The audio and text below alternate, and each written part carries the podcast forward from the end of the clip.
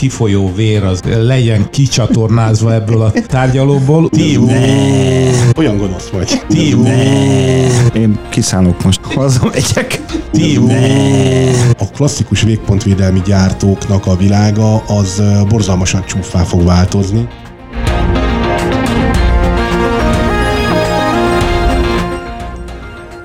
Köszöntöm a hallgatókat! Önök az IT Business Protection IT biztonsági sorozatának ötödik epizódját hallják, amelyben áttekintjük a FireEye incidens utórezgéseit, beszélgetünk az IT világ IT biztonsági kérdéseiről, különös tekintettel az internetről elérhető kamerák kockázatairól, és végül, de nem utolsó sorban szó esik az adatszivárgás elleni védelemről.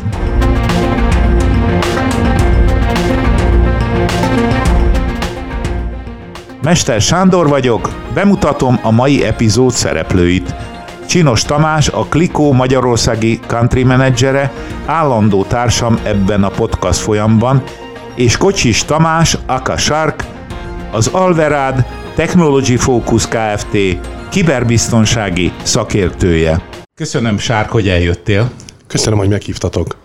Tamás, köszönöm, hogy itt vagy. Miért ne lennél itt, hát hiszen a te irodádban vagyok. Örülök a lehetőségnek, hogy itt lehettek. Nagyon köszönöm, és kezdjük is el a hírek hosszabban szekcióval, amelyet most úgy találtam ki, hogy kicsit utaljunk vissza az előző epizódra, akkor egy rendkívüli epizódot forgattunk le. A FireEye incidenssel foglalkoztunk az idő kétharmadában. Hol tartunk most? Hogy látjátok? Vége van? Befejeződött? Mi a, mi a helyzet most ezen a fronton? A helyzet csak fokozódik, Igen, és és egy fél évig, lesz egy évig, és sose lesz vége. Szerintem hét, hétről hétre, hónapról hónapra egyre több és több információ és újabb érintett fél fog megjelenni, úgyhogy ennek még jó ideig eh, inni fogjuk a levét. Nem véletlen volt ez az előző adásban is ilyen különleges pozícióba kezelve, mert ez óriás, óriás sztori. Sajnos, tehát ez így negatívan értem, hogy óriás sztori, tehát hogy nem így örülünk neki, hogy ez mekkora sztori, hanem ez sajnos ez egy nagyon nagy kiterjedésű incidens. Legutoljára most éppen a Malwarebytes jelentette be, hogy ő is uh, alig, ha nem érintett volt ebben a történetben, Igen. de biztos vagyok benne, hogy nem ő az utolsó. Igen. Annyit azért mondjunk el, hogy végül is a SolarWinds-nél történt a betörés, vagy a behatolás, ugye? És ezt azért említem, mert én meg készültem a részvényárfolyammal, ha még emlékeztek Igen, rá. igen. Az, az előző epizódban azt firtattam tőletek, hogy vajon meg, mennyi lehet az értéke a cégnek, hogyan fog változni. Hát fantasztikusan alakult. Én nem, nem akartam elhinni. Most, amikor készültem erre az adásra, a következő a helyzet, hogy 9-én jelentették be, akkor egy kicsit lezuhant a FireEye részvényárfolyama, majd néhány nap múlva elkezdett fölmenni, és all-time record, vagy nem tudom. Hatalmas kassa. Kassa van. Tehát most olyan magasan van, hogy még életében nem volt ilyen magasan. Hogy lehet ez? Hát ennek, ennek szerintem uh, egyértelműen az az oka, hogy elképesztően jó vállalatról van szó, tehát a, a szakmai képességeik uh, legendásak. A másrészt pedig elképesztően jól csinálták a válságkommunikációt, hiszen amikor kirobbant a, a FireEye-nak a saját kompromitálásáról szóló híre, hírt kiadták, akkor, akkor indult meg egy ilyen uh, le, leesés, és akkor sok gyártó, vagy konkurencia, vagy, vagy a trollok ugye kárörventek ezzel, hogy mi történt a FireEye-jal, és hogy fog a legnagyobb kiberbiztonsági cégek egyike a saját tugájába dőlni, és napokkal később megfordult a, a történet, és a, a páriából, az áldozatból gyakorlatilag a kibertér hőseivel avan- avanzsáltak, és ezt szerintem a piac is beáraszta. Tényleg nagyon jó volt a, a kommunikáció, de szerintem erről beszéltünk is még az előző adásban. De hogy, akkor még nem tudtuk, hogy ez lesz a hatás, akkor csak igen, hogy sejtettük. gyakorlatilag napok alatt áttevődött a rossz fiú szerepkör a FireEye-ról a, a SolarWinds-re. Nekem az a furcsa egyébként, hogy, hogy utána nem tevődött át a Microsoftra. Mert ugye például a Malwarebytes-nál, ha jól, most jó, hogy hoztad egyébként, ezt a hírt én is olvastam, ugye O365-ön keresztüli Így van. sztoriról Így beszélünk. van, így van. Tehát nem is SolarWinds-es sérülékenység miatt lett a Malwarebytes megdöntve, hanem a, a fakadólag, hogy a Microsoft meglett, és akkor ők is meg, tehát hogy egy ilyen lánc, láncreakció című történet. Szerint, Szerint, szerintem egyébként ennek, ennek az az oka, hogy a Microsoft is kezdet-kezdetétől benne volt már ebben a történetben, hát a fire hát válvetve, karöltve dolgoztak itt az incidens analízisén, meg az elemzéseken, és a Microsoft is azért jól kommunikált ebből a szempontból, meg igazából itt mindig az első, első áldozat kapja mindig a legnagyobb pofont ebből a szempontból, a többiek már mások ebből a szempontból könnyebb helyzetben vannak. A Malwarebytes-szal sem, mert most egy jó néhány ilyen, ilyen troll kommentet lehetett olvasni, de igazából, igazából nagyjából a válságkommunikációnak a lényege szerintem az volt ebből a szempontból, hogy kiemelték azt a hihetetlen technológiai, meg, meg támadási taktikát, technikát, Nyilván mögé állították Oroszországot, mint a, a fő, főmumust. Innentől kezdve azért könnyebb volt áldozat, áldozatnak is lenni, lenni, hiszen a nagy medve, a gonosz medve elleni küzdelemmé tevődött át ez a történet. Hát medvéket emlegettünk az előző epizódban igen, igen. rendesen. Így van. Én nem véletlen, hogy ezeknek a hacker csoportoknak majdnem mindenkinek medve a neve.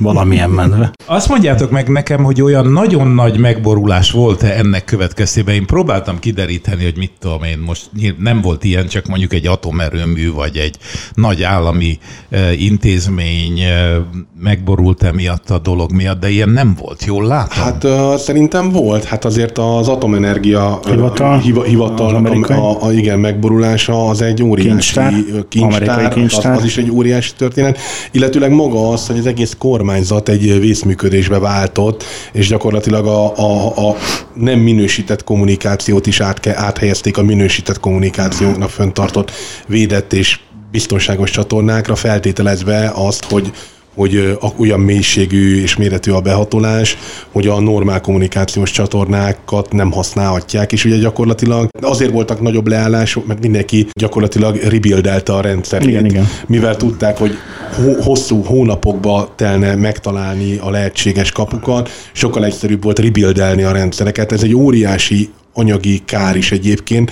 Ezzel azért ilyen téren nem nagyon foglalkoztak, de például, hogyha csak a kisebb méreteket nézünk, amikor a hidrót ransomware támadás érte, és újra kellett buildelnie gyakorlatilag az infrastruktúráját, ott, ott azért tehát csak egy ilyen kisebb cégnél ilyen 70 millió dolláros költséggel lehetett csak a, a, a, az IT oldalon számolni, hát akkor el lehet képzelni, hogy ez egy kor, te, komplet kormányzati szektort érintve ez mi, milyen költség lehet. Igen, csak pár napos leállásokra gondoljunk, pont a választások után az új elnök beiktatása előtt, és akkor megáll egy-két kormányzati intézménynek a működése, tehát az nem vicces karácsonykor, hálaadás, izé, ez meg azt, hogy azért ott volt minden is szerintem. És igazából a legrosszabb az egészben, Persze mindenki szereti a nagy látványos összeomlásokat, ezért élünk, ugye a, a cirkuszt és kenyeret a népnek, ez mindig is ugye egy fontos élményanyaga az embernek, de igazából a legrosszabb az a bizonytalanság, ami most van, hogy nem tudjuk igazából, hogy vajon mi, mi van még hátra, mi, mi lehet még,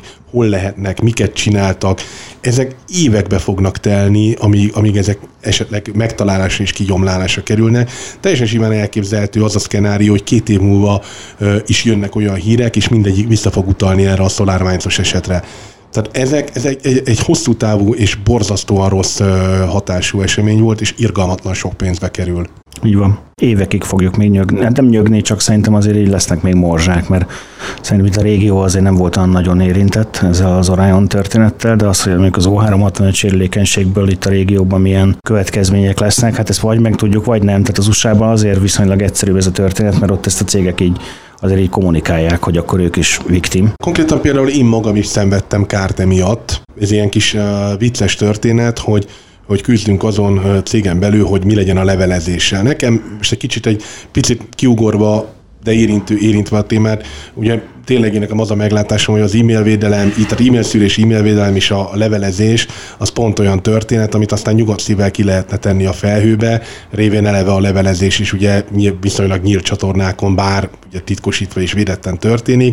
Tehát a levelezésért házon belül erőforrást föntartani, azt üzemeltetni, én nekem ez egy fölösleges dolognak tűnik, és ugye nálunk is fölvetett, fölvettettem azt, hogy mi lenne, ha kiköltöznénk az O365-be, nyilván megkaptam, ugye egy biztonsági cég vagyunk, megkaptunk, hogy én egy hülye vagyok, mit gondolok arról, hogy a levelezésünket kiteszem a fejőben, én mindig azt mondom, hogy hát, hogyha a Magyar Nemzeti Bank ebben nem lát kockázatot, ha megfelelően és a elvárási rendszer betartva, működtetve a történet, akkor ez engem különösebben nem zavar. Egyébként is használunk egyéb védelmeket titkosítást levelezésen belül. Erre rá egy héttel, miután már akkor ugye láttuk, hogy mi történt, megkapom a saját kollégáimtól, vagy háromtól is legalább, hogy az O365 is érintett, és akkor jött azt, hogy na te hülye, pont ide akarták. És ha belegondoltok abba, hogy vajon hány szervezetet vagy céget tud mondjuk esetleg eltántorítani ez az esemény, hogy az O365 is érintett ebből a szempontból, mondjuk a felhőtől, azért azzal, ezekkel a másod-harmadlagos költségekkel is azért érdemes ilyenkor számolni nagyon sok tanulsága van a történetnek. Nekem az egyik érdekesség volt, pont kiprovokáltam, hogy mondjátok, a közférát nagyon érintette ez a FireEye történet, és ezért hoztam egy ilyen hírt az Egyesült Királyságból, ahol a Védelmi Minisztérium az, arról számolt be, hogy 18%-kal növekedett az ő területén a személyes adatok vesztésének száma, ez egy angolul először hatszor lefordít, personal data loss, ez volt, és akkor mondom, ez akkor mi is, ez nem szivárgás. Először szivárgásnak fordítottam, és aztán a hírből kiderül, hogy de facto valamilyen hordozón emberek elvesztettek személyes adatokat, amik ugye nem úgy vesztek el, mint a hor, valamilyen hordozóról letörlődtek, és mindenütt azt tapasztaljuk, hogy ez, emögött emberi hiba van. Hogyan lehet ezzel szembeszállni, hogyan lehet megelőzni. Ez egy, ez egy óriási, néztek egymásra, nagyon vidáman, végre nincs mit Nem tenni. kell adatot tárolni. Igen, nem kell Ennyi. adatot tárolni. Így, így. Nincs adat, nincs probléma. Egyébként igen, egyébként vannak, léteznek nagyon jó speciális adathordozók, úgynevezett nem volatilis memóriára épülő adathordozó, ami gyakorlatilag tartalmaz egy időre programozott akkumulátort, a, abban a pillanatban, hogyha mondjuk rámásolok egy adatot, és mondjuk eltelik a beprogramozott idő, mondjuk eltelik két óra, vagy három óra, és mondjuk a, a, a nem mentettem le erről az adathordozóról az adatokat, akkor nem az történik, hogy törlődik, hanem gyakorlatilag kikapcsol, és a, a nem volatilis memóriából gyakorlatilag teljesen elfelejtődik, és mivel elfelejtődött, az olyan, mint a nem lett volna, tehát helyreállítani sem lehet. Ezek egy elég speciális adathordozók, nyilván nem feltétlenül a polgári életben alkalmazzák ezeket, hanem nagyon védett adatoknak a, a, a, a transferi, transfer idejére programozottan használják ezeket. Hát ilyeneket érdemes, tehát elvesztettem, készen.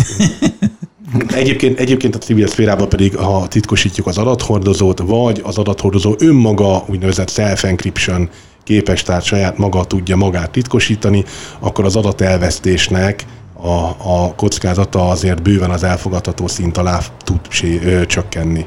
Azért gondoljátok el, hogy itt a hadügyminisztérium, vagy a honvédelmi minisztériumról van szó, és van, volt olyan eset, amikor A-ból B-be szállították azokat, most megismétlem, személyes adatokat, tehát így az, és ott vesztett, azon Igen. közben vesztett el az ember, akkor mi csinál? felhasználásán ez sokkal egyszerűbb, mert ott ugye nem félünk attól, hogy átküldjük online, megosszuk az itt, meg megosszuk az ott, akár titkosítva is, meg mit tudom én. El tudom képzelni a Védelmi Minisztériumi körülmények között, ez tényleg egy ilyen valamilyen hordozható, nem tudom, hozzábirincselt aktatáskából lévő teljesen James Bond sztori, és ez ugye elveszik kézzel együtt, ugye?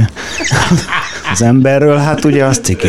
De ezzel nem tudsz mit csinálni, erre tényleg csak az a megoldás, amit a sárk mondott, hogy akkor... Önkioldó, ön, önmegsemmisítő. De egyébként, egy, egyébként, ha belegondolsz abba, hogy ugye ez is egy egy-két-három éves sztori, amikor a, valaki talált egy pendrive-ot az út szélén, megnézte, és a Heathrow reptérnek a komplett biztonsági igen, tervezése, a protokollok, a, a különböző ö, útvonalak, a VIP, a biztosított VIP útvonalak, tehát minden rajta volt.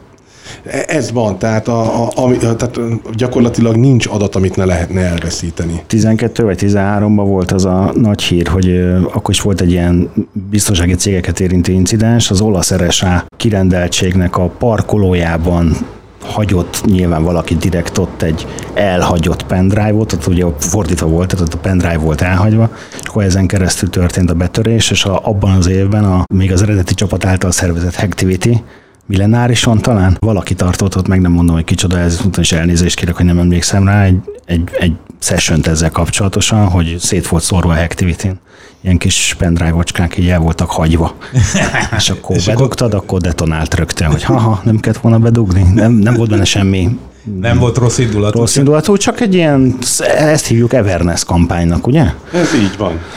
És ne hagyjunk el adatot, se. Az, és ha talált hordozót találunk, azzal meg ne csináljunk semmit se. De én azt gondolom, hogy ne vigyünk magunkkal adatot. Tehát itt, mert akkor az Nem tudod már megtenni. Tehát ebben, ebben, ebben pláne most a, a, a digitalizáció ősrobbanását éljük újra a pandémia miatt, és minden, minden és mindenki digitalizálódik és home office-ozik.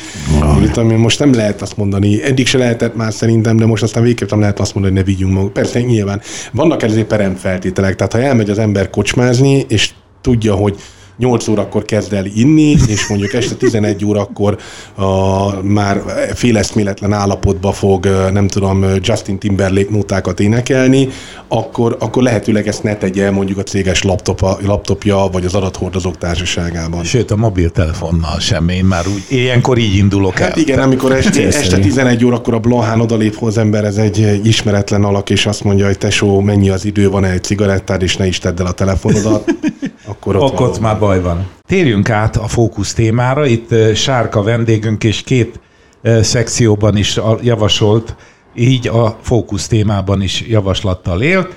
Az IoT eszközök sérülékenysége különös tekintettel a videokamer- videokamerák sérülékenységére, Arról van szó, hogy Sárk nemrég kiadtál egy tanulmányt, ami nagy sikert aratott, még a sajtóban is, tehát a B2C világban is hírt adtak róla. Egy kicsit beszéljünk most a B2B nézetéről ennek a problémának.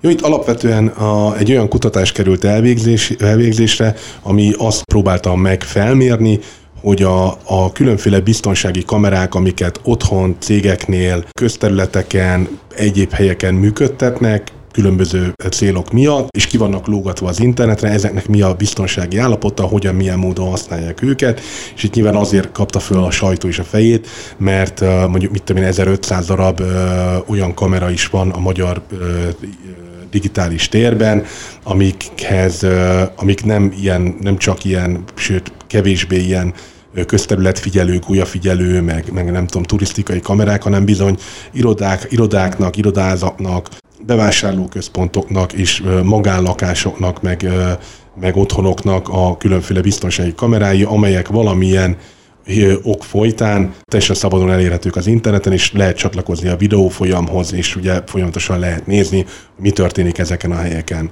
Te használtál egy eszközt, ugye? Tehát... Igen, hát igen, az ilyen, ilyen vizsgálatokra általában háromféle eszközt szoktunk használni. Ugye nyilván alapeszköz a Sodán, a, az IoT, ezt írják rá, hogy IoT eszközkereső, de igazából ez bármilyen internetre kötött eszközkereső, tehát a nap végén végig is tényleg IoT eszközkereső, ha így belegondolok. A, nem hazudtak. Nem hazudtak. A, aztán vannak ehhez hasonló eszközök, a, például a Censis vagy a Binary Edge, mind a a három egy nagyon jó megoldás, kicsit más-más célokra alkalmazzuk őket. A, például a cenziszt például inkább tanúsítványok keresésére szoktam én használni, és a Binary Edge is ebből a szempontból ilyen, tehát az is inkább jobban fókuszál a tanúsítványos és ilyen historikus adatokra, mint mondjuk a Censis, de mind áram nagyon jó, mi most itt a, a, a főleg a, a Sodánt használtuk ebből a szempontból. Igen, és azt találtad, most nem emlékszem, hogy a magyar adatok jobbak voltak, vagy a százalék, mint Egy a, kicsit, kicsit, kicsit mintha jobb kicsit, lett volna? Kicsit a nemzetközi átlaghoz képest valamivel jobbak voltak. Ma, Tehát ilyen, arányban, hogy mennyien... Arányban, igen, igen, igen, igen, de, de igazából itt nem is az a, itt az a probléma, hogy ez csak egy apró szeletkéje volt ennek az IoT világnak, hiszen ez csak a kamerákkal, kamerákra vonatkozott. Nyilván elég látványos történet abból a szempontból, hogy az ember tényleg bárhonnan ülve fel tud mérni helyszíneket, vagy akár, hogyha be tud tekinteni más embereknek a magánéletébe. Hát nyilván mi nem ezzel a célral végeztük, tehát itt azért mi figyeltünk arra, hogy a kamerákra közvetlenül ne is jelentkezzünk rá, tehát amilyen képeket mi lementettünk és amik alapján dolgoztunk, azokat mind a sodan eszközkeresőből. De megtehettétek le. volna, hiszen éppen ez volt a probléma, igaz? Megtehettük volna. Meg... egy olyan határ, amit nem tesz meg azért a Nem, ezt csak mondom, hogy a hallgatók számára, hogy bármikor beletekinthettél Bele, volna persze. ezekbe a nyitott kamerákba. Abszolút. Egyébként itt például egy érdekes oldalt is találtunk, ami nem a Sodánból esett hanem egyéb keresésekben, egy olyan magyar domaint, ami, ami, ami orosz nyelvű tartalom van, és ilyen lopott kameraképeknek, meg lopott videó streameknek az árusításával, illetve ilyen kamera hacker eszközök, meg, meg leírások forgalmazásával foglalkozik. Ez érdekes volt, tehát nem is emlékszem, talán 190 rubelért mindenféle csodálatos leírást meg eszközöket lehet vásárolni. Az mennyi Illetőle, most a 190 hát, rubel? meg nem mondom. Ha Csini megmondja, akkor gyanús lesz. Mindjárt beütöm a keresőbe, a finom is van. De, de 190, ne, nem, nem, emlékszem, nem emlékszem pontosan most az Jó, de hát szóval nem nagy összegér mondjuk. Nem nagy összegér, és egyébként meg, meg már máshonnan lementett videó, tehát felvételeket is lehetett vásárolni. Nyilván ezek úgy voltak összeválogatva, vagy valamiféle... Két és fél dollár. Mennyi? Kettő és fél akkor nem dollár. Szám, akkor lehet, hogy 900 dollár volt. Vagy 900, 900 rubel. Megnézed a 900 rubelt, hogy az mennyi? Az, az, mert fejben már nem tudok jól számolni. Hát az, az olyan 10-12 dollár. Na igen. Hát, hogy ez ért? Megvettétek? Nem. Nem, dehogy is, hát eszünkbe se jutott. Nem. A, olyan gonosz vagy. egyébként, egyébként erre egy komplett iparág épül, tehát az ilyen igények, ilyen, ezeket a kukkoló uh, igényeket kiszolgáló iparág, ez már egyébként régóta van. A Kasperskynek is volt erre felmérése.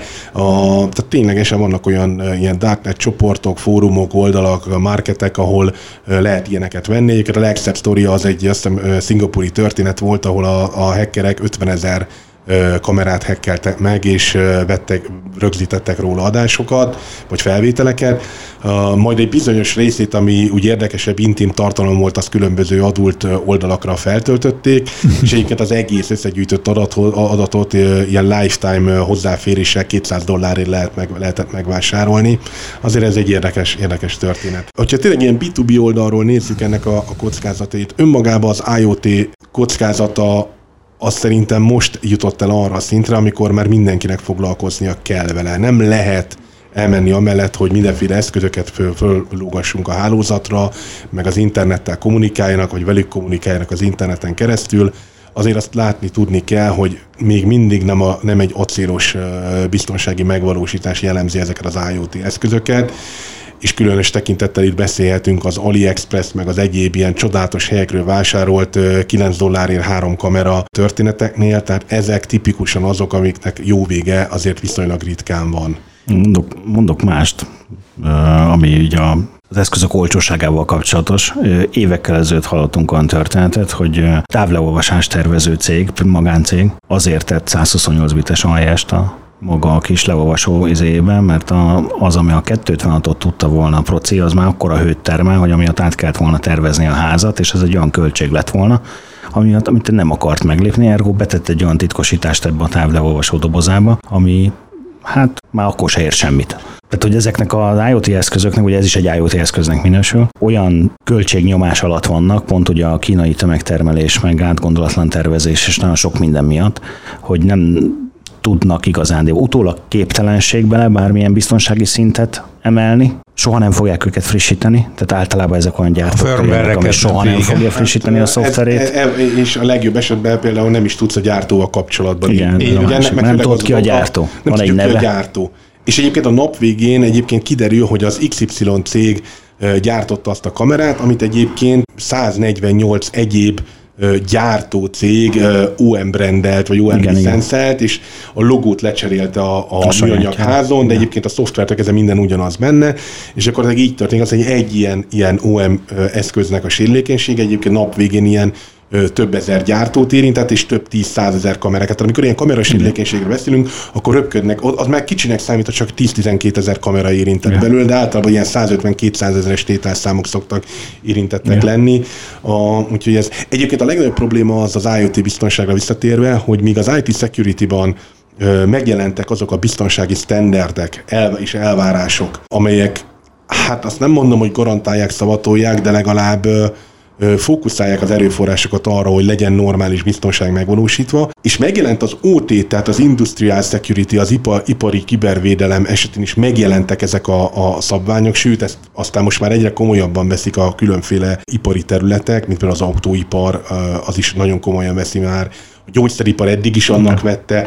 A, addig az IoT-t tekintve igazából hivatalos metodológia, hivatalos standard még mindig nem létezik. Van több kezdeményezés, és több egyébként teljesen jó és frankó megvalósított metodológia, például a, a, van az IoT Security Foundationnek e, ugyanolyan guide mint mondjuk egy, sa, egy sansnak, vagy egy, egy NIST uh, guideline, de, de van egy csomó más, aztán az Enisának is most már lett ilyenje, kiadták végre tehát van egy csomó ilyen, de igazából ez még nem ment át a köztudatba, és amíg nincs törvényi elvárás, addig igazából biztonság sem lesz megvalósítva. Lehet, hogy akkor se a törvényi elvárás van. Láttunk már ilyet, hogy vannak törvényi elvárások, amiket aztán valamilyen szinten papíron úgy megpróbálnak teljesíteni, de egyébként a valóságban nem történik semmi. Ilyenről már hallottunk. A, nekem az a félelmem, hogy ez egyébként az IoT security-t is ö, érinteni fogja. Itt nyilván a gyártó igényessége és főleg a felhasználói oldal elvárása tudná meghozni a biztonságot, amitől még nagyon messze vagyunk. Igen, megint ugyan fogjuk adunk ki, hogy biztonság tudatosság, tehát hogy a KKV cégvezető az ne a legolcsóbb kamerát vegye meg a média márkba, hanem gondoljon arra, hogy ezt ő föllogatja a saját kis irodai hálózatára, nem az IT a core business hanem az akármi is, de hogyha bedugja ezt a hálózatába, az mekkora kockázatot hoz be a szervezetbe. Igen, egyébként Sárka, te tanulmányodban, ha jól emlékszem, nem tértél ki arra, amit szerintem kézenfekvő, hogy egy dolog, hogy kukkolni lehet, a, tehát meg lehet közelíteni azokat a tartalmakat, amik ezen a, ezeken a kamerákon látszanak, de egyben egy belépési pont tud lenni hekkeléshez. Hát, uh, ezt jól mondom? Hát ez, ez, egy, ez egy, hogyha az be van kötve, ugye ezt feltételezzük, és egyre inkább most már integrált biztonsági rendszerek vannak, ahol a kamera be van kötve, nem tudom, valamilyen számítógéprendszerbe, és így tovább. Ez jól egy, mondom? Jó, abszolút jól mondod, és tényleg egyébként ezzel azért nem foglalkozunk, mert ez igazából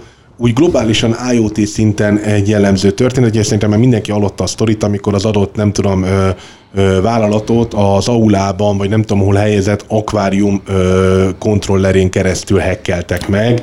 Ez a Target Breach, ahol a AC-nak a vezérlőpanelje. Hát pontosan a, erről, erről beszélek. Beszéltünk. Így van, egy, egy epizóddal ezelőtt erről beszéltünk, tehát ezt is kell hangsúlyozni, hogy nem csak arról van szó, hogy akkor most a hőmérő nem fog annyira mérni, vagy föltekeri valaki kívülről, vagy nem tudom, hanem az, hogy magát a rendszert tudja megtámadni. Itt, itt, itt ugye azt is figyelembe kell venni, hogy az adott IoT eszköz, eszköz az milyen szektorban és milyen funkcionalitással működik. Ugye az iparban is megjelent az IoT, ugye az sok össze lehet téveszteni az OT-t és az IoT-t, nem csak azért, mert egybetű különbözteti meg, de funkci- funkcionalitás szempontjából sok hasonlóság van, de mégsem ugyanaz a kettő. Az OT, ugye az, az Operational Technology, az kifejezetten az ipari vezérlés és ipari irányítási rendszerek meg, meg hálózatokra vonatkozik, de oda is megjelent az IoT, a vicces IIoT, Industrial IoT néven, ami innentől ez azt jelenti, hogy az amúgy sem túl acélos OT biztonsági megvalósításokat, a nem mondom azt, hogy még pocsékabb, de legalább ugyanannyira pocsék IoT biztonsági megvalósítások azért tovább fogják gyengíteni, de azt kell figyelembe venni, még ha nem is akarunk ilyen ennyire komoly vonalat hogy egyébként a hétköznapi életben is, de tehát a hétköznapi kitettséget is jelentősen növeli. Most ne beszéljünk arról, hogy egy irodaháznak a megfigyelő rendszere, ha elérhető az internet felől, akkor egy a klasszikus fizikai, tehát nem is hacker, hanem fizikai betörő milyen információkat gyűjt azáltal, hogy mondjuk látja a helyet, fel tudja mérni, hogy hol helyezkednek el a kamerák, tehát például, hogyha ő oda behatol, akkor hol vannak a holterek és egyebek. Rejtve tud maradni, vagy tudja, hogy hol kell nagyon mondjuk a kabátja alá rejteni a fejét, látja, vagy tud, meg fel tudja mérni azt, hogy mikor van őrségváltása, az élőerős őrség hogyan mozog, mikor távozik, mikor megy pihenőre, mikor van szolgálatcsere, mikor van esetleg kötelező körjárás, meg ilyesmi. Ezek mind olyan információk, amik, amik sokkal könnyebbé teszi a behatolást. Magánlakások esetén, meg az otthon, a saját otthonaink esetén is ugyanez a, ugyanez a, a szituáció fennáll.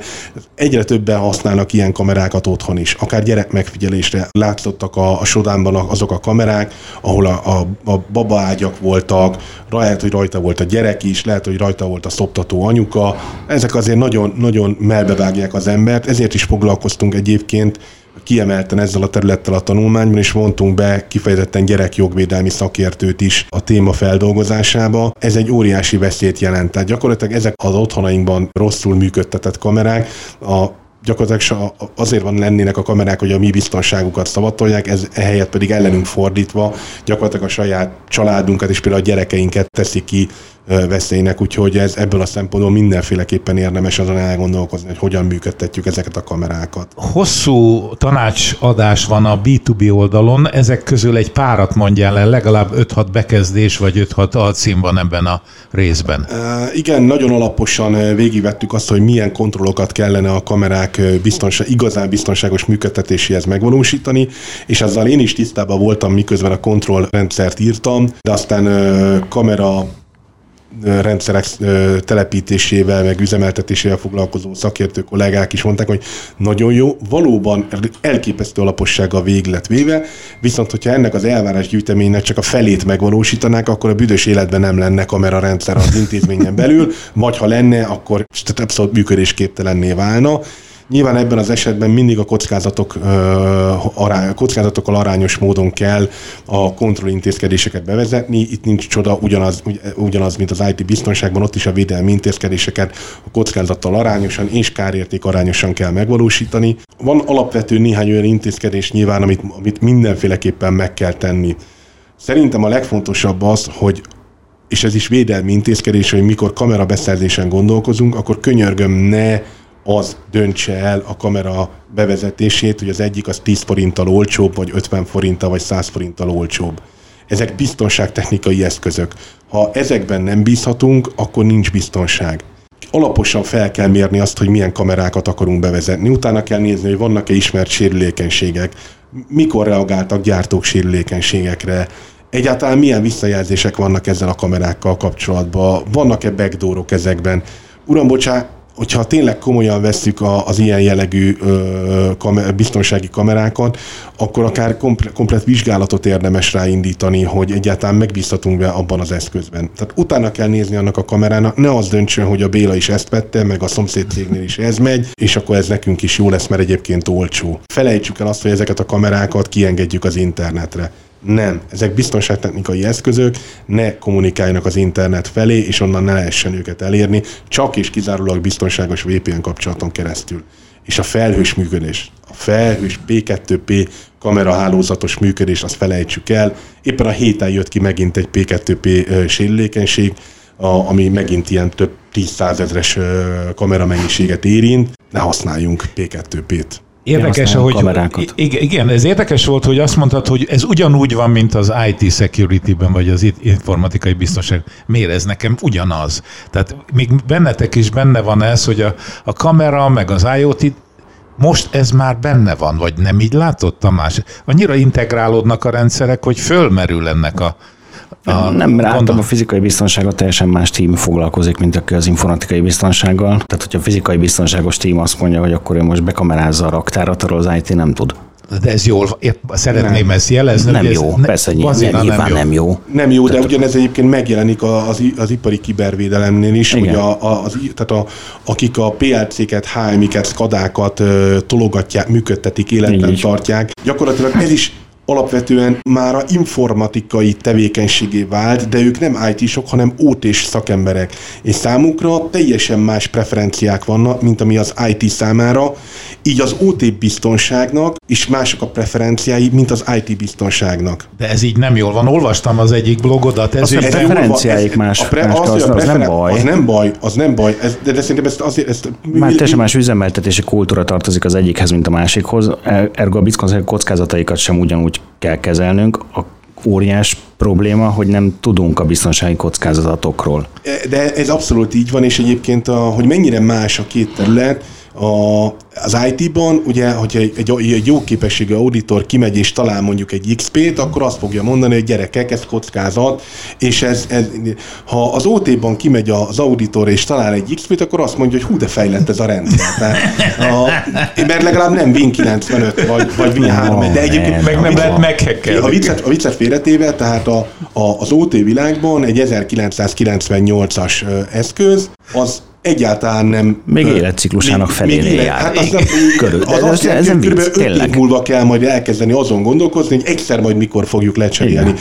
Tehát amíg IT-ban 3 meg 5 éves ciklusokkal Igen. számolunk, az OT-ben az ilyen, ilyen 15-20 év az az alap. Tehát, ott, tehát teljesen más a, a, a világ ebből a szempontból, és az, hogy a preferenciák mások, nem baj. És ugyanez igaz az IoT-re is, bár hozzáteszem, hogy azért a, az ilyen kis uh, IoT kütyüknél azért én nem 15-20 évbe gondolkodom, meg a szenzoroknál, tehát azért ez, ez megint hozni fog egy kis kulturális változást, tehát ahol az IoT szélesebb körben fog elterjedni, ott megint az IT-nek egy kicsit gondolkodásmódot kell majd váltania. Óriás, óriás problémák ezek, tehát hogy most már egyre többféle eszköz csatlakozik ugyanahoz a nyomvat hálózathoz, és a legtöbb helyen a szegmentáció az így nem ismert, hogy akkor azt hogy is kéne csinálni, az, hogy azt mondod, hogy ne lásson ki az internetre, hát tök jó, de hogyha most a tényleg KKV vesz a raktárba két kamerát, fődugja a hálózatra, örülme látja a raktárát, szerinted elgondolkozik azon, hogy a kamera az mi, hova lát ki? Nem gondolkozik. Nem, hát semmit. Megint csak.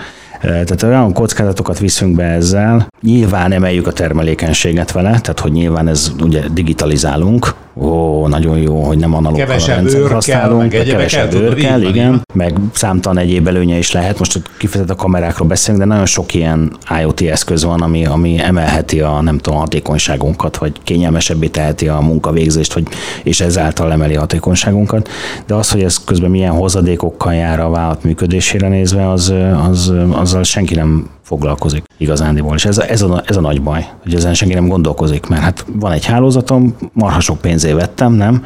Józsika üzemelteti, hát így férjen már arra, hogy az a két, két rohadt kamera, a fene vigye el, hát és ha csak kettőről ja, van ja, szó, tehát, de ez abszolút, de egyébként nem menjünk messzire, azért most már egy irodának, vagy egy irodaháznak azért a működtetéséhez az úgynevezett hávak is hozzátartozik, a hűtés, fűtés, ventilálás. Ahogy ne is, az is tele van cucca. Hát, a BAS, de, Building Automation ja, System, igen, aminek igen. a hávak is része. Igen, igen, igen, tehát itt azért, azért az azt gondolom, hogy egyébként ezek annyira körbevesznek minket, és igazából halvány sejtemünk sincs arról, hogy ezek milyen milyen veszélyt jelenthetnek a számunkra. A, egyébként tök igaza van Tamásnak az IT, amikor meghallja, hogy IoT-ról van szó, vagy ipari eszközről van szó, hogy széttárja a kart, és azt mondja, hogy engem ez nem érdekel, mi úgyse nyúlunk hozzá, csináljon a adott szakterület vele, amit akar, esetleg adunk nekik egy portot, és mi nem vagyunk hajlandók ezzel foglalkozni. Konzultáltunk egy viszonylag nagy irodaépület építésénél, IoT security témában, tehát hogy akkor ez a BAS, hávak BAS, tehát onnan ismerem én is ezeket a kifejezéseket. De nagyon jó, meg, hogy akkor hogyan lesz lőttem. automatizálva az a building, meg hogyan lesz akkor a szellőzés vezérelme, meg az árnyékolók, meg a liftek, meg a világítás, meg akkor mennyi levegőcsere kell egy tárgyalóba, hogyha hárman ülnek benne, meg mennyi, hogyha nyolcan ülnek benne, mert nem ugyanannyi, és akkor ezt is lehet optimalizálni ugye szenzorokkal, meg egyéb ilyen vezérlőkkel, és akkor a srác, aki ezt a, ezt a rendszert hozná, vagy az a, nem, nem ő konkrétan, a cég és az ő szakértői, azok ezt marhára kenik vágják. Akkor megkérdeztük, hogy oké, okay, és akkor milyen, milyen protokoll kell. Hát nem, nem kell protokoll. protokoll az nem kell. RJ45 kell. Mondom, és min beszélget? Hát RJ45-ön. Ethernet. Ethernet port kell, nem érted? Mondom, jó, jó, jó, de hát, ugye, És azon mi van? És azon, mit, mit csinálunk rajta, tudod? Mit akarunk? Mit, mit, mit mondom, micsoda, kicsodának? Tudod, a hogyan? Hogyan mondja? Milyen nyelven? Tudod? Ilyenkor kérdezek, hogy KNX? Ilyen bűvszavakat én már nem, nem ismerek. De arra próbáltunk rávilágítani, hogy célszerű lenne esetleg, hogyha ők ilyet terveznek, és ugye ez a, a beruházó tervezteti velük ezt a rendszert. Tehát, hogyha eleve beépítik magába az épületbe ezt a történetet, és utána azt ki akarják adni mondjuk egy kicsit biztonságtudatosabb cégnek, hadd nem mondjam mondjuk nekünk, abba az épületbe ki akarnának adni egy irodát, akkor én marhára tudni szeretném, hogy a, milyen szenzor van a, a tárgyalomban, ahol a nem tudom, nem top secret, de hát azért a céges intellectual property-ről beszélgetek. Há, a, hogy Jó, de nem akarod, nem, akarod, nem akarod tudni, akkor négyzetméterenként csak 3 dollár. Ha tudni akarod, akkor 15. Ah, én akarom. Én akarom tudni, igen. És most következik a hozott anyagból fejezet, és továbbra is Shark van a főszerepben. Amikor előzetesen fölhívtam, hogy milyen témát hozna, akkor megnevezte a témát, majd közölte, és ezen majd iszonyan össze fogok ven, veszni a Tamással. Ez nem igaz. Úgyhogy most kinyitott, kinyitottam az ajtót, hogy a kifolyó vér az legyen kicsatornázva ebből a tárgyalóból, úgyhogy a téma a következő. Adatszivárgás elleni védelem. Shark Team. Na, Sárk, add elő a egyetemi expozíciót. Nem, nem hagyom neki, közbevágok rögtön az elején, jó? Csak Meg hogy, nem, nem, csak hogy itt a véres cirkuszt és kenyeret fölvezetést, fölvezetést rögtön lecsengessem.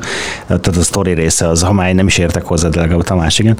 Évek óta ezzel froclizzuk egymást, egyébként, illetve én főleg a sárkot, hogy ő egy személyben felelős a magyar DLP piac meg sem születéséért. Áldozatos munkával tartott. Remek egyébként tényleg, nézzétek meg a YouTube-on föl van egy pár előadása a DLP témában, ami olyan szinten riasztotta el a potenciális ügyfeleket a DLP rendszerek bevezetését, hogy azóta is vért pisilünk, hogy esetleg egy ilyen, ilyen ugye, és rásul egyre komolyabban veszi a Nemzeti Bank a, a felügyeleti jogkör gyakorlását DLP témában is, ugye az alá szervezeteknél, úgyhogy nincs könnyű dolgunk, nem kis részben Tamás áldozatos munkája köszönhetően. Igen, de ez, ugye ez a frocli része, ugyanakkor meg, tehát hogy nehogy valaki arra gondolja, hogy most tényleg össze fogunk veszni, azért mi de hogy nem, hát akkor most mindenki kikapcsolja a podcastot, várjál, tehát a vérig megy, ja, első ja, vérig, tessék.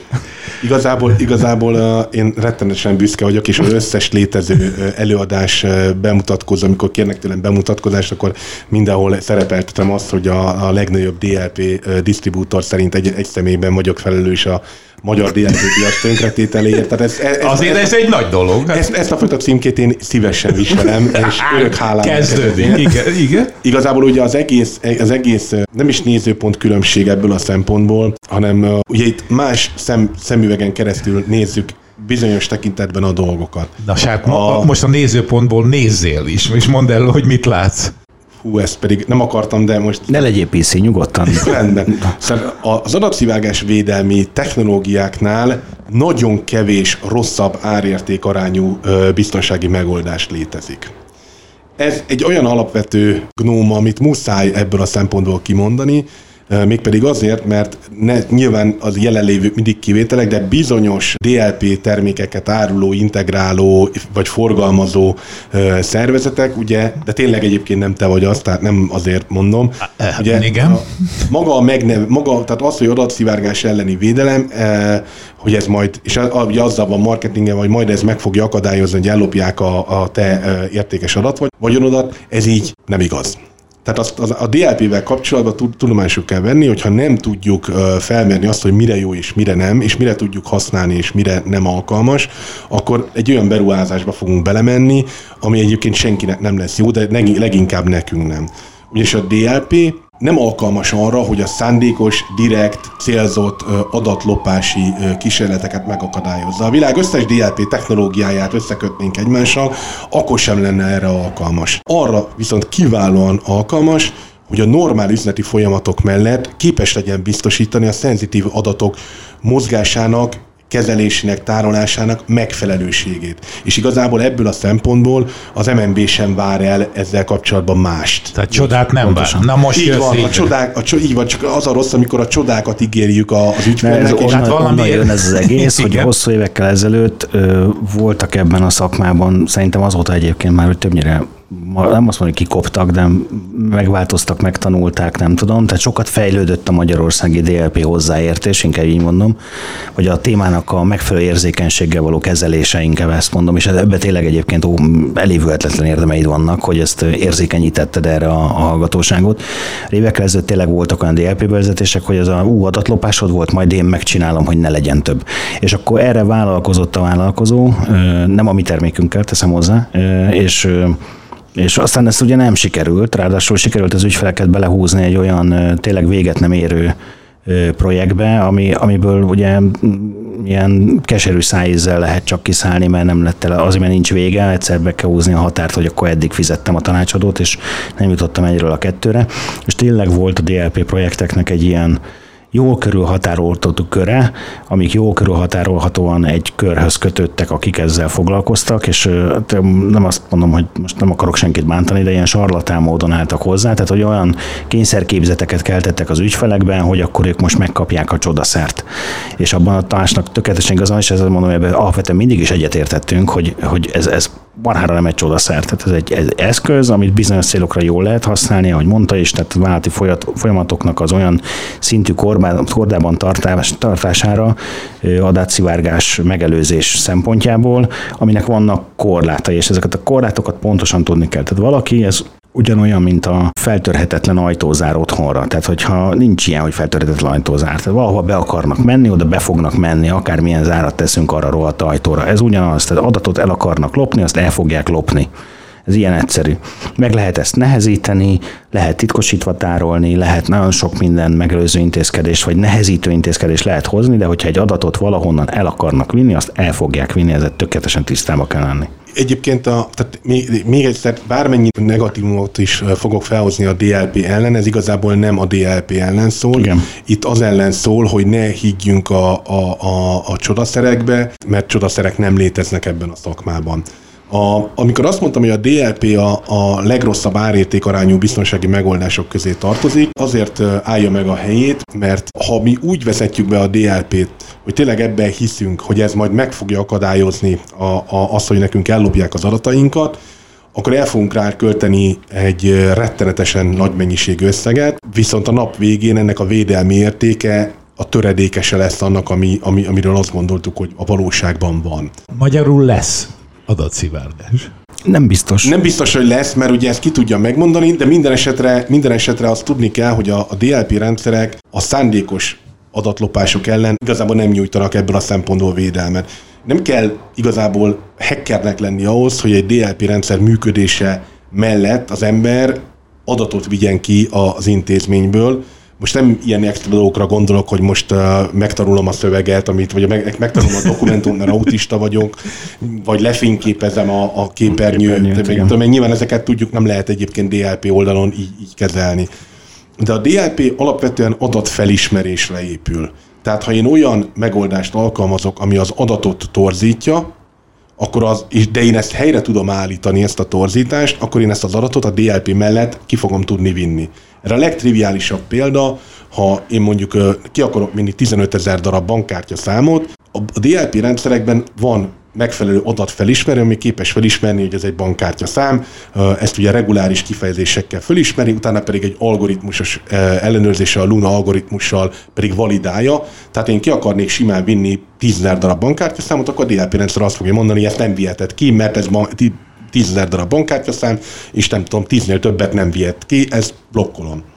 De mi van akkor, hogyha én eltorzítom ezt a, az adatot, és azt mondom neki, hogy mondjuk a, az összes bankkártya számban... Írja el egyet, egy egyet, vagy valami, írja vagy, még vagy, egy vagy minden, minden, egyes, minden egyes cseréljek le kilencre. Azt Mi fog nem. történni? A reguláris kifejezést lehet, hogy még föl fogja ismerni, kell, igen, mert, mert mondjuk nagy a tűrés benne. De az algoritmus, ami visszaellenőrzi az algoritmus, a checkszámot, azt mondja, ez nem bankkártya szám. Mi fog történni? Kivittem, az, ki, ki tudom vinni az adatot. Nem kell hackernek lenni uh, ahhoz, egyszerűen azt kell, ahhoz, annyit kell tudni, hogy hogyan működnek a DLP rendszerek. De nem kell extra hacker, mert ez egy, egy át, átlagos felhasználói képesség elegendő.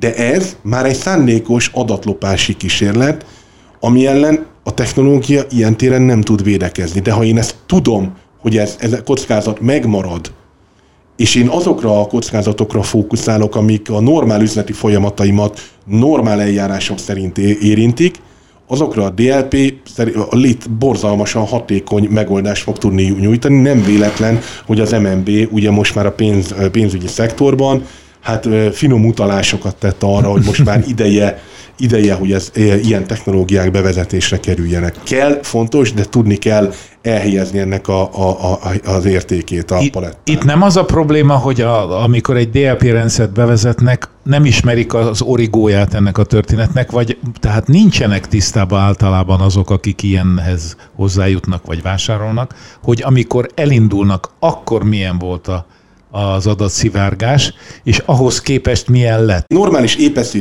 szervezet ön, önmagától csak azért, hogy legyen neki, nem fog belekezdeni egy DLP bevezetésbe. Szerintem ez, ez, ez, ez, ez láttunk már ilyet azért. Mondom, normális, normális, normális most megismétli a mondatot, igen.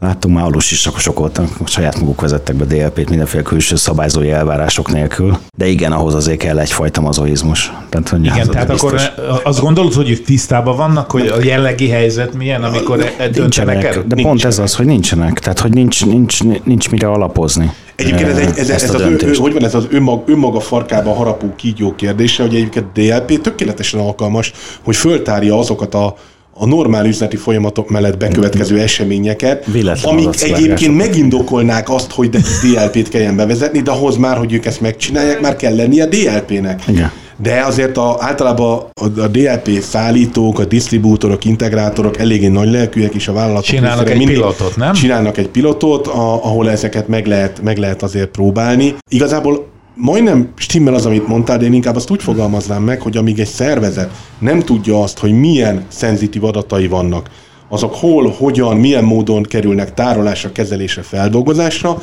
milyen csatornákon, kik, kik felé, hogyan kerülnek továbbításra, akkor miről beszélünk, hogy akarja ezeket az adatokat megvédeni. Hát elértünk Pontosan. ide. Hát a legtöbb, legtöbb DLP projektnek ez az alfa és omegája, hogy azt megérteni, ugye most kötelező is, és egy csomóan most kapnak észbe, hogy hiába van 8 éve szabályzásra, vagy nem tudom mióta már rá szabályzás. Egyébként azt csak így betippeltem, most elkezdte az MNB komolyan venni. De ha megcsöregnek a vonalak és a Birogabi jelentkezik, én az operában voltam. Értettem. Gabi most csuklik, igen. Nem csoda, hogy elkezdték végre enforszolni, ennek mi alapvetően nagyon örülünk, hogy akkor ezt elkezdik enforszolni, de ugye eddig sem volt titok, hogy erre, erre szükség lenne. Most kérdem én, hogy aki most mindenféle előkészítés nélkül belecsap egy ilyen, ilyen projektbe, aznak legalábbis ugye ezt úgy hívjuk szakzsarul, hogy adatvagyon leltára van-e, hát nincs. Igen. És ez az, amit egy eszköz nem fog helyette megcsinálni. Tehát egy eszköz nem fog helyette dokumentumot minősíteni. Lehet a algoritmusok szempontból nagyon alapján. Kijavítalak, mert ha valakinek van egy DLP-je, azzal viszont tud adatvagyon leltárt csinálni. De hogy már, igen, ez megint a mag farkában ropok így jó. Igen, de, de ez mondjuk abból a szempontból jó, hogy, hogy lehet, el olyan, lehet olyan projekteket eladni, amik még nem a DLP integrálás vagy értékesítés, előző- előzetes. hanem az előzetes Igen. felkészítéshez tartozik. Le kell telepíteni egy DLP rendszer, végig kell zavarni az adatfelismerők, föl kell programozni az adatfelismerőket, Igen. végig kell zavarni a tárolt adatokon, és akkor majd az automatán bekategorizálja, sorolja őket. Mondjuk rohadt sok false pozitív lesz, Így. de az még mindig jobb, mint a nem létezik. Egyébként az, hogy Adatvagyon leltára a legtöbb ilyen szervezetnek, akik eljutottak arra a szintre, hogy önkéntesen, de inkább kényszerből DLP bevezetést akarnak tenni, adatvagyon leltára általában szokott lenni. Az a baj, hogy a DLP egy olyan Papíron. állatfaj. Igen. Igen, de nem, nem biztos- pap, most már digitális. De, de nem úgy értve, hogy nem biztos, hogy fedi a valóságot, nem biztos, hogy jó. Ugye? Ezt ne igen, felejtsétek. igen, igen, egyébként, tehát a- mert a- az a baj, hogy a DLP-nek a bevezetéséhez úgynevezett tárolási szintig tartó adatvagyon leltárra van szüksége. Ez a szép név, ez azt jelenti, hogy pontosan kell tudnom, hogy a szerver egy ö, mappa, egy fájl egy, abban milyen adatok vannak tárolva. Ez nagyon jó hangzik egész addig, amíg mondjuk nem 15 terabájt adatról van Így. szó, mint olyan 970 millió darab állományról. Ki a fene fogja ezt felmérni? Egyébként erre egy ősi legendás történet, egy nagyon kedves barátunk és kollégánk, mint DLP tanácsadó vett részt egy DLP rendszer integrációjánál, és a, a kedves ügyfélnek a biztonsági vezetője feltette ezt a kérdést, hogy jó, jó, de hát hogyan fogjuk akkor most bekategorizálni az adatokat, és a DLP tanácsadó nagyon kedves barátunk így megvonta a vállat, és ránézett, és odaadott neki egy Excel táblát, hogy tölts ki, légy szíves. És, és ott nézett hogy hát van 3 millió fájlom. Hát egy Excelben 300 ezer rekordot lehet kezelni, hát egy 10 darab Excel fájlról van szó akkor mindösszesen. Nyilván ez egy vicces, ilyen legendás történet, de, de valóság az, hogy egyébként tényleg ez önmaga farkába rapó ki, hogy egyébként DLP rendszerrel ezt tök jó meg lehetne csinálni, csak az már lennie kell DLP rendszernek. Még oda visszakötnék egy pillanatra, amikor szándékos adatlopás, és akkor itt jön az önreklám ideje, tehát hogy afelé halad például az általunk képviselt ForcePoint nevű csodálatos gyártó, hogy ugye emberközpontú biztonságot próbál megcsinálni. Tehát azt próbálja meg, mert az, az, hogy most tudunk adatvagyon leltárt csinálni Discovery funkcióval, meg végponti DLP-t, meg hálózat, ez a hagyományos DLP rendszer, ez oké. Okay. Marha sok a false pozitív, és mi van a szándékos történetekkel? Ugye ez azt kéne tudnunk, és erről lehet, hogy valamelyik podcastban már korábban volt szó, hogy mikor törik el az ember. Tehát mitől lesz az, amikor a dolgozó szándékosan adatot akar lopni.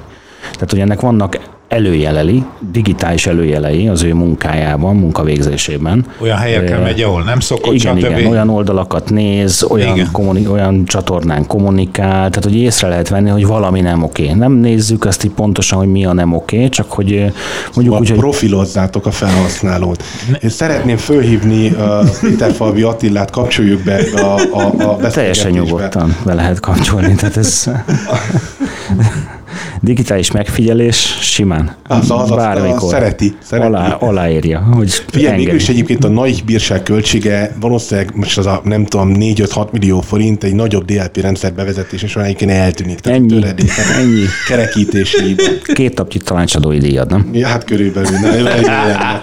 Egyébként, egyébként, egyébként, a, egyébként pont a jó múltkor nem tudom milyen okból kértem tőle pont Forcepointos árlistát, és uh, akkor jutott eszembe, hogy amikor megnéztem, hogy bizony-bizony, amikor, amikor elkezdődött ez a DLP felfutás, amit oly sikeresen sikerült itt Magyarországon visszaszorítanom, akkor azért a, úgy nézett ki egy DLP projekt, hogy mit tudom én, egy ilyen 70 60 százaléka volt a licenc költség körülbelül, meg a, meg a technológiai integráció, és akkor arra mit tudom én, egy ilyen 40 és a fölötti százaléknyi tanácsadói költséget lehetett számolni, hogy úgy fog összeállni.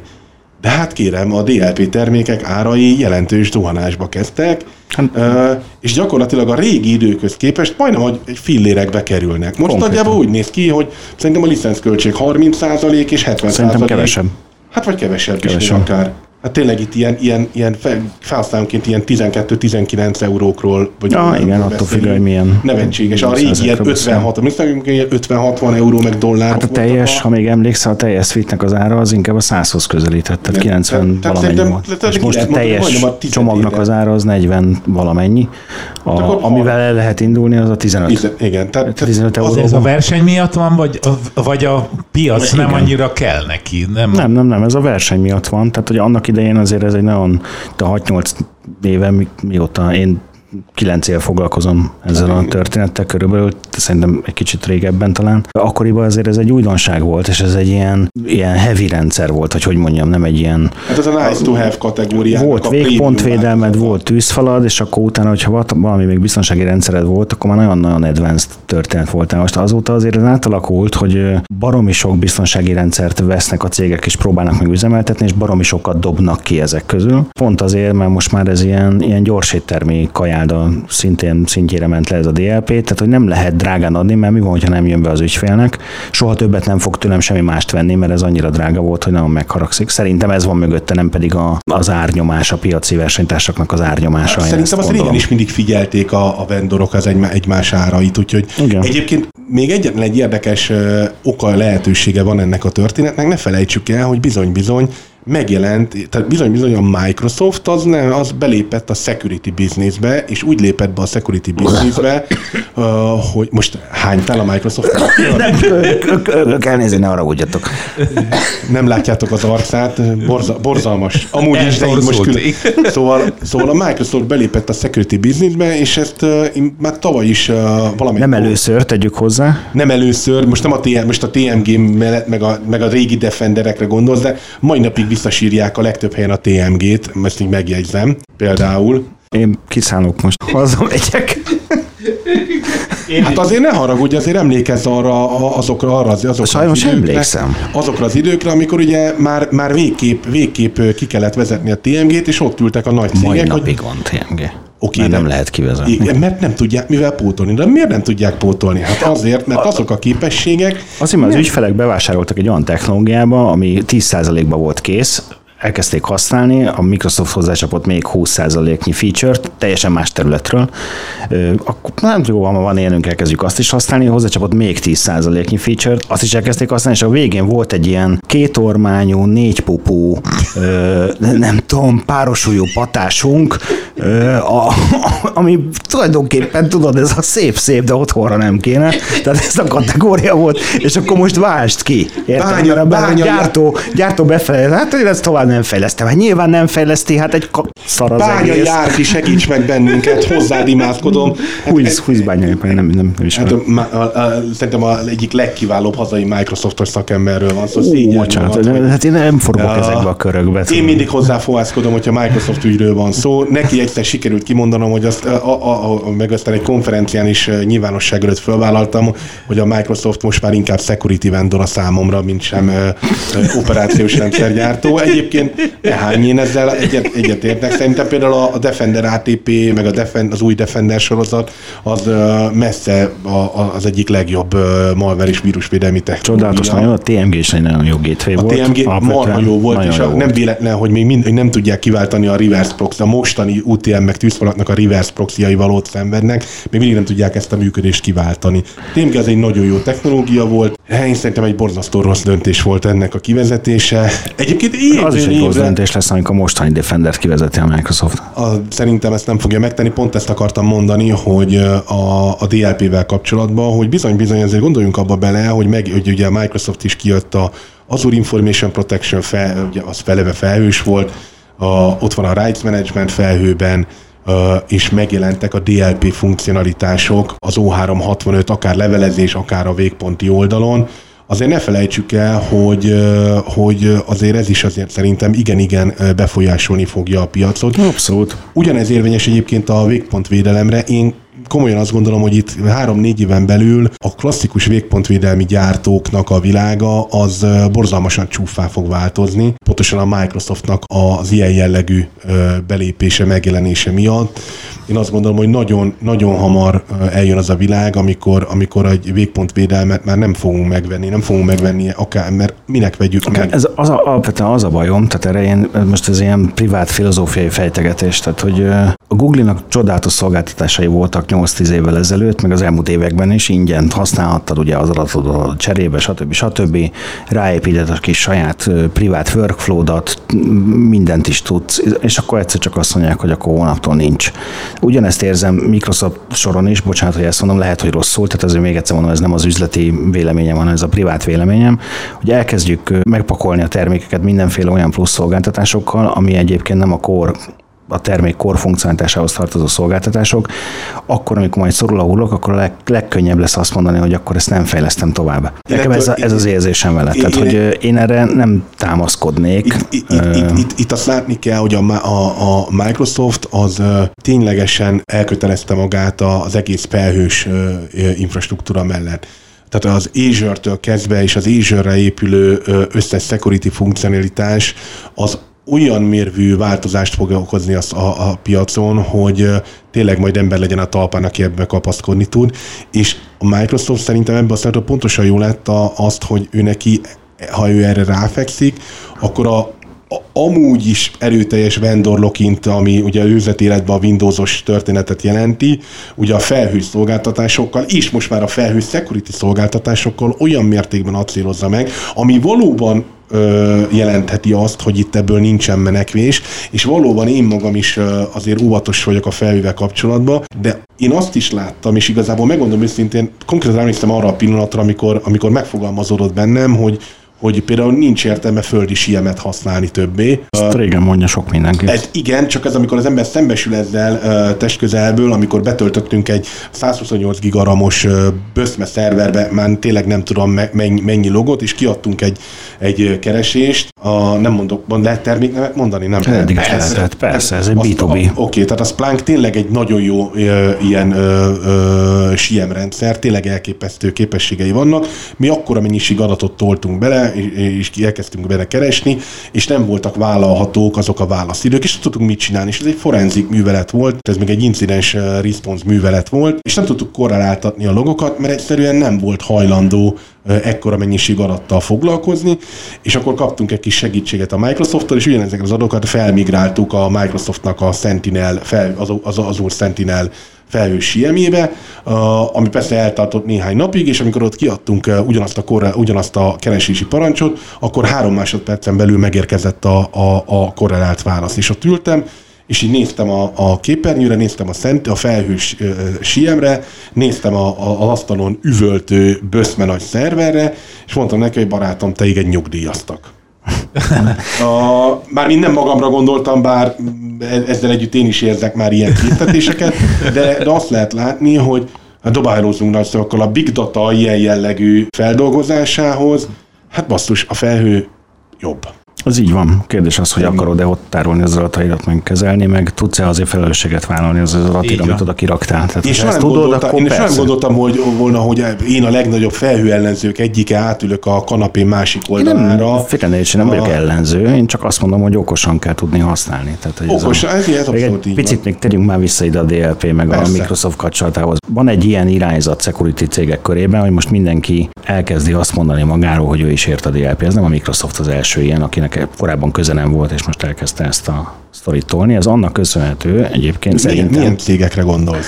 Nem akarok most cégeket mondani, de van egy UT, pár. UTM és Enterprise tűzfalak kategóriák. Ilyenek is vannak, igen, igen, ilyenek is vannak közte. Mégpedig azért van ez, mert már többször beszéltünk róla, meg szerintem az IT bizniszben miért írtunk cikket is, meg onlineba is jött a, a Gartnernek van egy, egy koncepció ezzel kapcsolatban, ez a SASE Secure Access Service Edge című koncepció megvan, és a Secure Access Service Edge című koncepciónak az egyik része a adattípusok kezelése a saséban, tehát ugye a felhős védelmi rendszerekben című történet. Ez ugye egy, mit tudom én, másfél éves sztori a, a, a Gartnernek, tavaly nyáron elkezdtek jönni az, hogy akkor már nekem is van sasé, meg nekem is, és én vagyok az egyetlen igazi sase, az összes többi az kamus sase, és akkor ez, ez borzasztó, tehát borzasztó, amit ezek a cégek kereskedelmileg tudnak. Mondom úgy, hogy ezek közül jó párnak mi vagyunk a Magyarország képviselő, ettől függetlenül ez ilyen nevetségesnek tűnik, mondjuk úgy pragmatikus kelet-európai szemmel, amit próbálnak itt a, a piacon e, ezzel kapcsolatosan. Ennek következménye, hogy ők meg akarnak felelni ennek a Gartner által támasztott elvárásrendszernek. Igazán ez nem egy, egy vízió. Elvárt. Igen, ez egy vízió, de ugye mindenki tudja, hogy Gartnernek van egy víziója, előbb-utóbb abból cucc lesz. Így pontosan így van. Ugye azt kell mondani, hogy én mindennek megfelelek, amit a Gartner mond, úgyhogy vegyél engem, stb. Na és ennek következménye az, hogy akkor az MS is azt mondja, hogy akkor neki már van DLP. Uraim, a, a DLP-t valahogy egy valamilyen okossággal le lehetne zárni, mert itt most nagyon elszabadultak a lovak. Jó tanácsadók el, és magam ellen beszélek, hogy magunk ellen, mint kereskedők és sárkányfőárosok, de ha jó tanácsadó van, akkor gyakorlatilag mindegy a termék. Vannak termékek, amivel lehet kicsit gyorsabban haladni, vannak termékek, hogy megoldás halmazok, amivel lassabban haladni. Ha jó csapat csinálja, akkor jó lesz a projekt. Ha rossz csapat csinálja, akkor tök mindegy, milyen jó cucc. Sark, az utolsó szó jogán mit tudsz én, felhozni én, én mentségedre? Én, én, én ezzel abszolút egyetértek, de egyébként azért azt hozzá kell tenni, hogy a DLP technológiák is változnak, ugye főleg, főleg a felhőnek, a felhő és a felhős működés megjelenése miatt ugye megjelentek ezek a CASB, meg Cloud DLP, meg mm. egyéb ilyen szolgáltatások. Úgyhogy igazából még jobban kell most már tudni azt, hogy milyen adatot hol merre tárolunk, nehogy aztán abba fussunk bele, hogy tök jó van egy földi DLP rendszerünk, de egyébként az adatainknak a jelentős ki vannak a felhőben, mert, mert akkor, akkor viszonylag nehéz lesz őket, őket megvédeni. A DLP alapvetően egy megbízható, jó használható, jó működtethető eszköz, abban az esetben tényleg tudjuk, hogy mire is akarjuk használni. A, és arról is beszéljünk, hogy a, amióta az MNB ezt nagyon akarja, és tudjuk, amit az MNB akar, annak úgy is kell történnie. Így, így. Sark, köszönöm, hogy itt voltál velünk. Köszönöm, hogy meghívtatok. Tamás, köszönöm, hogy köszönöm. itt voltál. Köszönöm, és Tamás. A, és a hallgatóknak pedig köszönöm a figyelmet.